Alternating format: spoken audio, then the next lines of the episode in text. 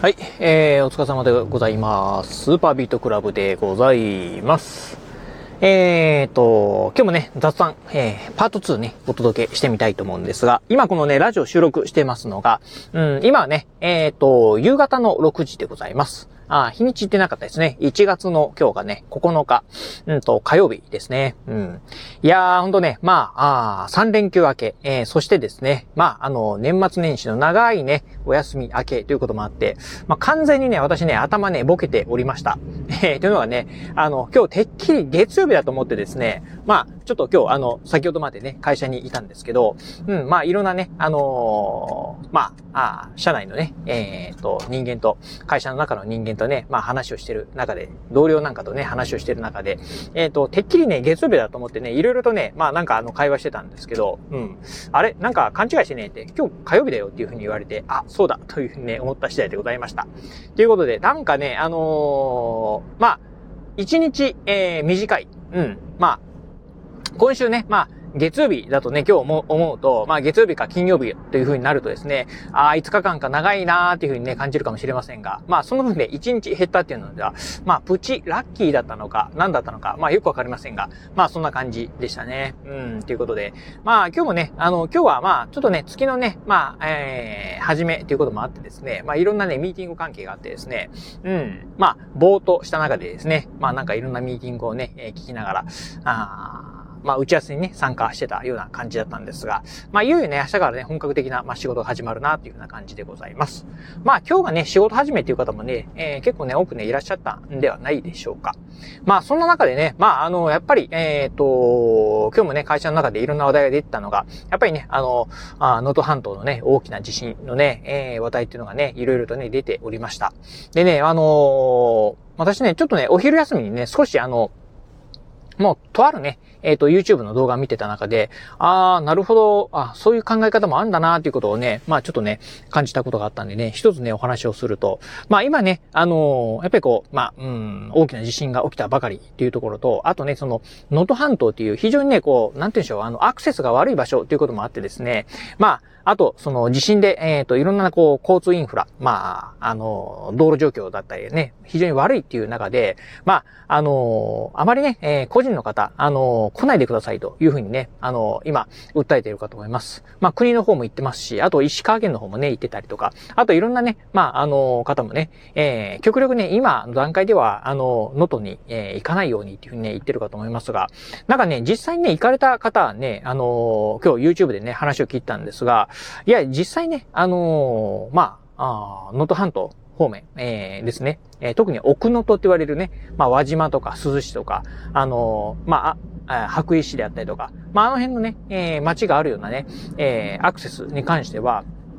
なんかそんなにね、あの、渋滞とかしてないよっていうふうにね、言っておりました。まあ確かにね、あの、地震発生、えー、直後、まあ、あ翌日だったりとかね、2、3日後とかはですね、すごくね、渋滞したみたいなんですが、これはどちらかというと、まあ、要はね、えー、自分の家族、あ具体的にはね、おじいちゃんとかおばあちゃんが、まあ、えー、その輪島とかにいるんだけど、えー、地震でね、えー、被災して、今、あどっかね、公民館とかでね、ずっとね、避難所暮らしをしてると。ああ、そんなんだったらね、えー、えうちにね、もう連れて帰りたいというふうなところでね、まあそういった方がね、まあ、あ大勢、まあ、えー、まあ、地元にね、えー、行って、渋滞を起こしてというのはね、あるのかもしれませんが、まあ、ただ、そういうね、渋滞に関しては、あの、やっぱり自分のね、家族を思ってですね、えー、行動に出るっていうのは、これはね、誰もね、避けれないかなというふうにね、思います。あの、私もね、あの、実際、うちの、まあ、家族、えー、両親、えー、今ね、まあ、高知県に住んでるんですが、まあ、もしね、高知で大地震が起きて、まあ、うちのね、えー、親父とか母親がですね、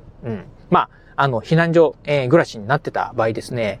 当然ながらね、えー、私も、あのー、まあ、あ単身でね、乗り込んで、まあ、家族をね、えー、なんとかね、えー、まあ、私の今住んでる倉敷にね、連れて帰ろうっていうふうにね、思うかと思います。やっぱりね、どうしても家族なんでね、あの、あずっとそこにね、放置しておくわけにはいかないと。辛い生活をね、させるわけにはいかないというのはね、誰でもね、これ思うのかなと。まあ、それをね、あの、行くなっていうふうにはね、それはね、さすがにね、ちょっと言えないんじゃないかなというふうにね、思った次第です。で、今はね、多分そういう方もね、あの、ほぼほぼ、まあ、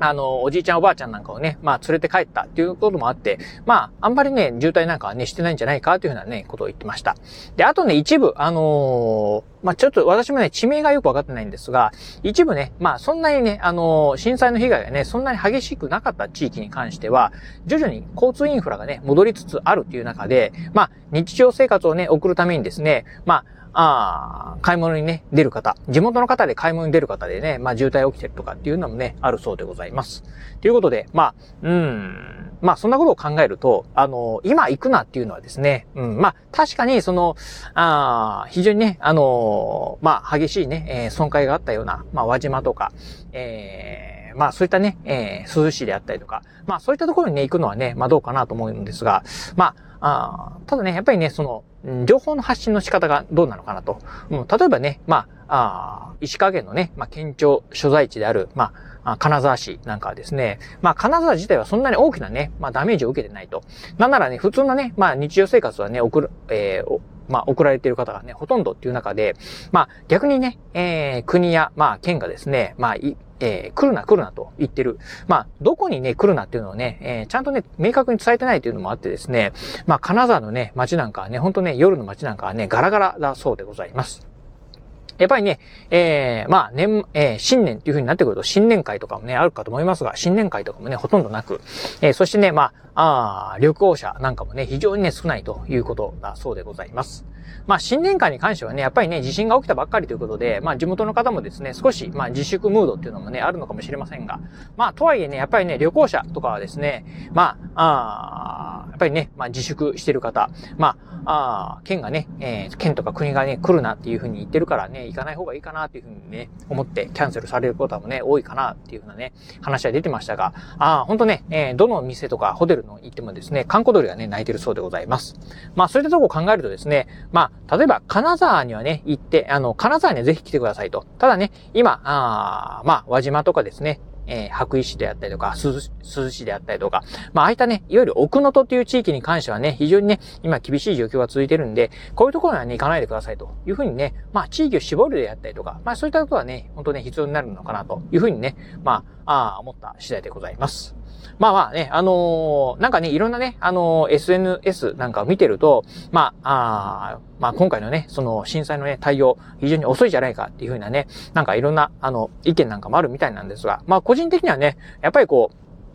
まあ今までのね、こう東日本大震災もそうですし、えー、あと、まあ熊本の大地震であったりとか、あとね、北海道でもあったりとか、まああとはね、えー、地震以外のね、水害なんかもね、えー、いろんなね、こう、まあ、天災をね、えー、経験してきて、えー、個人的にはね、あの、政府、よく頑張ってるなと。うん。まあ自治体なんかもね、よく頑張ってるなっていうふうに思いますんで、まあね、あの、避難するだけではなくてですね、まあ応援してあげる。えー、そしてね、まあ、あどっかのタイミングではね、まあ、あのー、やっぱりね、えー、まあ、寄付であったりとか、例えば、そのね、石川のね、えー、あと、奥能登のね、まあ、名産な、名、えー、まあ、名産なんかをね、購入するであったりとか、例えば旅行に行くとかっていう形でね、まあ支援してできればなっていうふうにね、思った次第でございました。はい。ということで、まあそんなね、こんなで、まああのー、ちょっとね、えー、今日少しね、ふとね、そんなこと思ったんでね、えー、一つね、ラジオでね、語らせていただいた次第でございます。はい。ということで今日はこの辺でお話を終了いたします。今日もお聞きいただきまして、ありがとうございました。お疲れ様です。